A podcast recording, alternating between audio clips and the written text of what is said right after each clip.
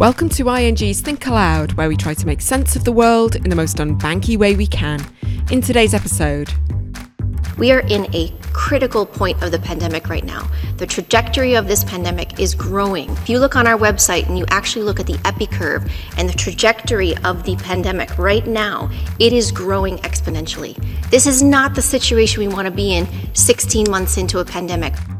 The World Health Organization's Doctor Maria van Kerkhove says global COVID cases have risen for seven straight weeks, with more than four point four million cases of coronavirus last week alone. In Asia, second and third waves are raging in some countries, with India reporting two hundred thousand new cases on Thursday. Yet the region as a whole has coped better with the crisis than its peers in the West, and the I M F raised its forecast for the Asia-Pacific economy this week, calling for it to expand more than seven point five percent in twenty twenty-one. I'm Rebecca Byrne, and today I'm talking to I N G's Regional Head of Research in Asia, Rob Carnell, who joins me from Singapore. So, Rob, in, in some parts of Asia, infection rates are soaring and the numbers in India are particularly worrying. But in general, the continent has been able to contain the pandemic much more successfully than in the West. Why is that?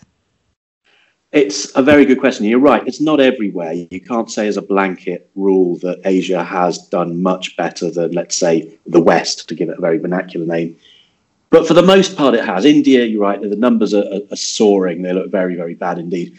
Indonesia and the Philippines are the other two countries that have struggled uh, and are still struggling at the moment. And at times, Malaysia has been um, a little bit worrying, but at the moment, the numbers are looking pretty good.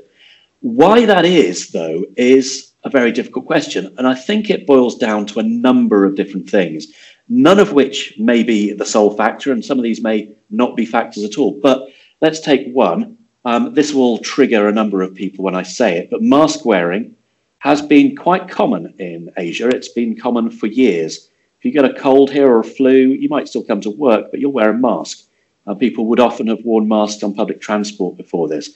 So it wasn't that sort of affront to people's um, personal liberty that I think it has been in some countries, where people have almost expressed a political um, standpoint by wearing or not wearing a mask. It really was not a big deal, and people adopted it very rapidly and very readily. And it's worn throughout. I mean, you, you don't just put it on on special occasions. You go outside, put your mask on. Doesn't matter that you're outside. Uh, public transport, of course, you're wearing a mask. Inside, you're wearing a mask. So that's one thing. The other is that we've, for the most part, we've been dealing with the original COVID here. And that has not been as infectious and hasn't been as deadly as some of the others. So perhaps things have been a little better for us. And we haven't really been tested by some of these other variants yet. Because the other thing that was very successful and was done very rapidly and hasn't changed really since the beginning was the closure of international borders. Yes, people can still travel, but it's really locked down. And if you remember in Europe when people were, you know, flying off to, to, to go skiing and then coming back, and then after the first wave, um, you get the second wave, people were going out for the summer holidays and then bringing stuff back. That, with hindsight, was a, a mistake, and that didn't happen here. You know, people have been stuck at home, and in the Philippines case, literally stuck at home for over a year. Um, and uh, that was another factor. Um, cultural differences as well, perhaps not quite as sort of um, huggy, if I can use that word, as, uh, as, as perhaps some parts of Europe. Uh, particularly you read, and this might be completely apocryphal, but you read of, of ladies in a French department store removing masks to mock each other uh, before putting them back on. Um, you know, people aren't so uh, so touchy-feely here. There's more of a sort of bowing culture. Handshakes aren't really so prevalent. So even though people have been fist bumping and elbow bumping and all those other things, um, that's probably also been a factor. There's talk about the weather as well. I'm not sure. I have certainly read some scientific reports that suggest that whilst sunlight and hot weather doesn't kill the COVID virus like, say, it does for the flu virus, the virus does seem to hang around better in colder, damper climates. And we do, let's be honest, we do seem to feel, uh, to have experienced a, a seasonal effect in Europe. Uh, you know, it's winter when things get bad, and as the, the sun comes back out again and things warm up a bit, it seems to, to mellow off a bit. And of course, that's been tied up with lockdowns and things. And the other thing, I suppose, is just the, the skill and the speed with which some of the test, trace, isolation methods have been drawn out. And that, I think, reflects the fact that we have a little bit more experience with these things in Asia than other parts of the world. And I'm referring really to SARS back in two thousand three. And whilst the, the numbers of people who are infected is, a, is tiny compared to COVID, it left an indelible mark. I mean, people will still walk around with a match in their pocket to use to, to push elevator buttons from that period. That's the sort of lessons that we learned. So um, you know, I think it was taken a lot more seriously, both by people and also by politicians who, again, outside of Asia, seems to be much more concerned about trying to reopen economies as quickly as possible and get things back to normal, which with hindsight, again, seems to have often been much too open, much too quickly, and possibly just shouldn't have been done at all in certain places. So that and um, and, and MERS as well was another factor. MERS was another one of these. Uh, it's actually another SARS virus, um, but that was uh, originally from the Middle East. That there was an outbreak in Korea, and out of that they developed quite a big biotech industry. So when when COVID came out, they had an almost ready-to-go test kit. So they were way ahead of everybody else, which enabled them to really lock this thing down very quickly, get lots of testing done, isolate all the people that were problematic, and they never had a national lockdown in Korea.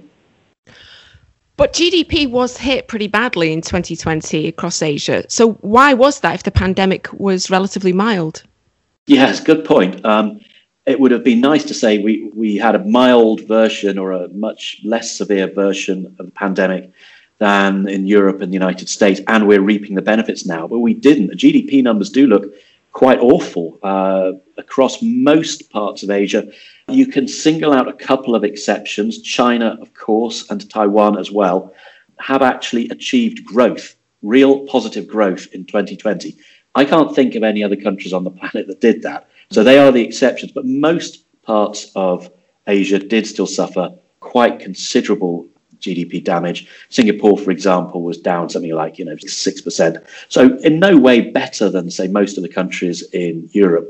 Why? Well, because we we have, I think, a very much lower political tolerance for COVID here. So even when the numbers of infections were very low, restrictions on mobility and people's uh, movement were put in place very aggressively, and they were kept in place. And even when the numbers started to drop, they were kept in place. They had to drop a heck of a long way before we were allowed to do some of the basic things that, you know, we, we are beginning to take for granted again now. So that hurt the economy, uh, as well as which a lot of these countries are very reliant on tourism. Think about Thailand, for example. Singapore is a big transport hub. You know, that just ceased overnight. Big chunk of your economy just suddenly stopped. That's going to hurt. Uh, and so I think for, for many of those countries, you'd throw Indonesia into that as well, Malaysia as well. Southeast Asia in particular suffered very, very badly from that. So yeah, restrictions were put in place uh, at a drop of a hat, much more aggressively than would have happened in the U K, for example, where the economy would have been pretty much fully open with uh, the cases that we've had in Singapore. And that's done most of the damage. But does this set Asia up for a pretty strong bounce in twenty twenty-one? You'd like to think so, wouldn't you? It'd be nice to think, yeah, we've had all that pain in twenty twenty, but now twenty twenty-one is here and we're unwinding that. At least, if nothing else, the base effects should deliver some pretty solid growth. And to some extent, that's true. Although, of course, everyone's figures at the moment look a little bit crazy with the comparison in twenty twenty being so awful. You can achieve some great looking headline G D P numbers without really having to try too hard.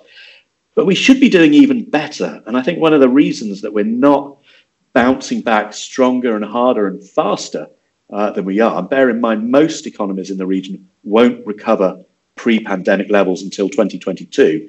One of the biggest reasons for that is that the vaccine rollout here has been really slow. It's barely got going in some places, which is really hampering things. It means that the, the restrictions that remain in place are remaining in place for longer. It's going to be a lot further down the track before we can fully open up the economies and fully open up freedom of movement that we're, we're all looking for uh, and hoping for, compared to, you know, the U K, even compared to Europe, which was, you know, a laggard at the beginning, uh, is leading most countries in Asia. Well, I guess, you know, in some countries, if the pandemic hasn't been so bad, there's sort of less urgency to vaccinate the population. Which countries are doing sort of relatively better and relatively worse on the vaccination front? It's a somewhat binary answer, this. Countries that are doing very well uh, is basically one, and that's Singapore. We have managed to get more physical vaccine here. This has been one of the biggest problems. You mentioned the, the sort of um, the local uh, sense of urgency in getting vaccinated. And that is definitely a feature. You know, you talk to a lot of people here who would be eligible for a vaccine now, and they're they're hanging on, they're waiting. They want to be absolutely sure that it's safe. They don't feel under any particular threat. All the restrictions in terms of people coming in from overseas are largely in place. So they'll they'll hang on. And if they're not planning on going traveling as soon as uh, the borders are open again, there's no enormous need for them in their minds to get vaccinated. But the real solid, the biggest factor here is just the absence of physical vaccines. You guys had them first. You know, we didn't make this stuff here. Um, the people who manufactured these things largely decided to serve themselves first. I, you know, you totally understand that. But it meant that there was a queue. And countries that generally got their vaccines next were the ones who were prepared to pay up for it. Other countries, places like uh, the Philippines, uh, didn't even get their first vaccine landing on the tarmac in Manila until March. They didn't have any. Um, and the numbers that have come through, relatively small numbers. There's been a bit through the COVAX system, but really it's been a dribble arriving. Uh, it's beginning to pick up as the West gets itself sorted, um, but that's been the principal factor. One other thing I should mention, of course, is that there's been some there's been some bad history with some vaccines here in the region. There have been dengue vaccines that have been connected with large numbers of deaths. There have been incidences where governments in certain countries have gone hot and cold on certain vaccines. I'm thinking of the M M R vaccine, which in Japan was taken off the shelves and put back on and taken off, leaving the public with a sense that I'm not really sure whether this is safe or not. And people are much more cautious about vaccines, I think, than they'd be in the U K, where if you uh, or, or Europe, where if you offered most people a vaccine, they'd they'd pretty much rip their arm off to get it. Right. One of the things that's been helping to fuel optimism about the recovery in the West is that it's the huge fiscal support, not only Biden's infrastructure plan, but also the E U recovery fund. Yeah. But Asia doesn't have anything like this. Is that going to be a problem? Yeah, I mean, it, it doesn't have anything quite like this. It's not right to, to think that Asia is not being supportive with fiscal policy. It is, but it was very supportive in twenty twenty. And it's difficult to kind of supersize that for a second year. So in most countries, the support that's in place now is, you know, in, in absolute sort of dollar terms, if you like, it's still very considerable, but it's not the massive support that we got last year. And there's a sense with, with fiscal policy, it's more than a sense, it's a sort of reality. Unless you keep on ramping up spending year after year to that even bigger amount, then you actually turn fiscal policy from being very expansionary into a slight drag. Now, part of this is related to what's happening to the economies as well. Um, and you can't just look at deficit numbers and go, OK, well, your deficit is is smaller, so it's not as expansionary, so it's contractionary. Um, more revenue is coming in as economies open up and people spend more. So sales taxes and income taxes recover and so forth. And that does eat into a bit of it. But there, there is definitely an element of fiscal drag coming from the fact that the, the huge dollops of cash that were thrown around in twenty twenty, quite rightly, to, to make sure that there was an economy left to recover when this was all over. That money isn't as present in such large amounts this time round. And yeah, I think that's going to be a factor, which means it's not going to be quite so exciting um, as, as, say, in the U S in particular, where, you know, we've got the, the, the one point nine trillion Biden rescue plan and possibly, you know, two plus trillion of additional infrastructure spending as well. That's not really on the cards anywhere in Asia at the moment. Has there been any sign of angst among investors in Asian markets over the recent rise in U S Treasury yields? The I M F warned um, on Tuesday that if yields rise faster than markets expect, it could have negative spillover effects for Asia. So that, that's got to be a risk, right? It's definitely a risk. We're looking at this quite a lot. Um, at the moment, though, it hasn't really been that evident. If you look at, uh, let's say, bond markets across the region, there have been sell-offs in them, but for the most part, they haven't been that much worse than, say, what's happened to U S Treasuries. The, the bond markets of Southeast Asia have sold off a little bit more uh, than U S Treasuries, but not much. You know, we're talking like ten, ten or fifteen basis points, something like that. The Philippines is the exception, and I think what's happened there is they're one of the few economies in the region that has quite a, or has the appearance of an inflation problem. Their inflation did pick up quite dramatically recently. And on top of the fact that they had previously been quite aggressive in cutting monetary policy, uh, you know, their inflation is now substantially higher than their policy rates. In other words, for uh, an emerging market Asian economy, they're running substantially negative real policy rates. Typically, when you get to around zero real policy rate, so the actual uh, you know, central bank policy rate minus inflation or minus inflation expectations, when you get to around zero as a, an emerging market, you go, yeah, it's probably as far as the market will take it. Now, things have obviously changed. We've got all sorts of weird stuff going on in the world these days. You can get away with far more than you used to. And some countries in the region have dabbled with various sorts of unorthodox policies as well. India very recently just expanded their, well, uh, invented a new quantitative easing program, for example, which didn't help their currency and hasn't helped their bond market that much either. But that's, with the exception of the Philippines, that's really the exception that proves the rule. So actually, it hasn't yet been an issue. Say the Indonesian bond market hasn't sold off much worse than Singapore's or Australia's, for that matter. So it's not evident yet, but that's not to say it won't be. And, you know, we are concerned that those perennially vulnerable countries of the region, and that would be Indonesia, Philippines, India, the ones that do normally run current account deficits, could be in for a tougher time uh, should things continue to, to move in, in the direction that they did until, you know, a couple of weeks ago when things did, did seem to moderate a little bit. We're not ruling out further rises in U S treasuries, and as a result, we're not ruling out further rises in local currency bond markets either. And is the same true for Asian F X? Yeah, it's it's been a, a weird um, period for F X. On the whole, Asian currencies are somewhat softer than they were against the U S dollar. And when that happens, when the dollar is appreciating against these currencies, again, the ones that you would worry about, the difficulty is if your if your currency is weakening, your central bank, when you, when your economy is struggling, is not going to want to put up rates to protect it. So there is that that tension that comes when you've got an environment of, of dollar strength. You know, by definition, the currencies in the region will be weaker. And those economies I mentioned earlier uh, are the ones who are likely to suffer more in trying to stem those outflows. Having said that, the domestic demand in all of those countries is so weak at the moment that their external deficits have really shrunk. Um, and, and as a result of that, currencies like the Philippine peso have actually been remarkably stable. You know, it's one of the ones that you'd have put on a pedestal, say, look, when things start to look a bit iffy, this is a currency that you don't want to be holding too much of. But it's held up really well. And one of the currencies that's actually suffered the most has been the Korean won. And this is a country, an economy with a vast current account surplus, huge trade in goods surplus, one of the, the biggest, the fifth biggest trading economy in the world, doing fantastically well uh, in an environment where there's a global shortage of semiconductors. One of the things that it and Taiwan produce in absolute abundance, better than anyone else in the world. And yet its currency is just being whipped around. Whenever things are a little bit shaky, the Korean won is the currency that seems to get it in the neck most.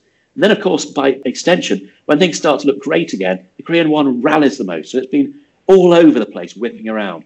It's hard to say that, you know, in the environments of the, the treasury sell-offs that we've seen and some of the, the dollar uh, moves that we've seen, that one, one currency is doing particularly worse than any other. It almost depends on the day that you look at it, whether we're on a risk-on, risk-off mode, what the environment is. But as yet, the currencies have been reasonably stable. You've seen a bit of a sell-off, but nothing really dramatic, nothing to get too worried about yet. Okay, Rob Carnell, I N G's Regional Head of Research in Asia. Thanks very much. Thanks, Rebecca. It's a pleasure.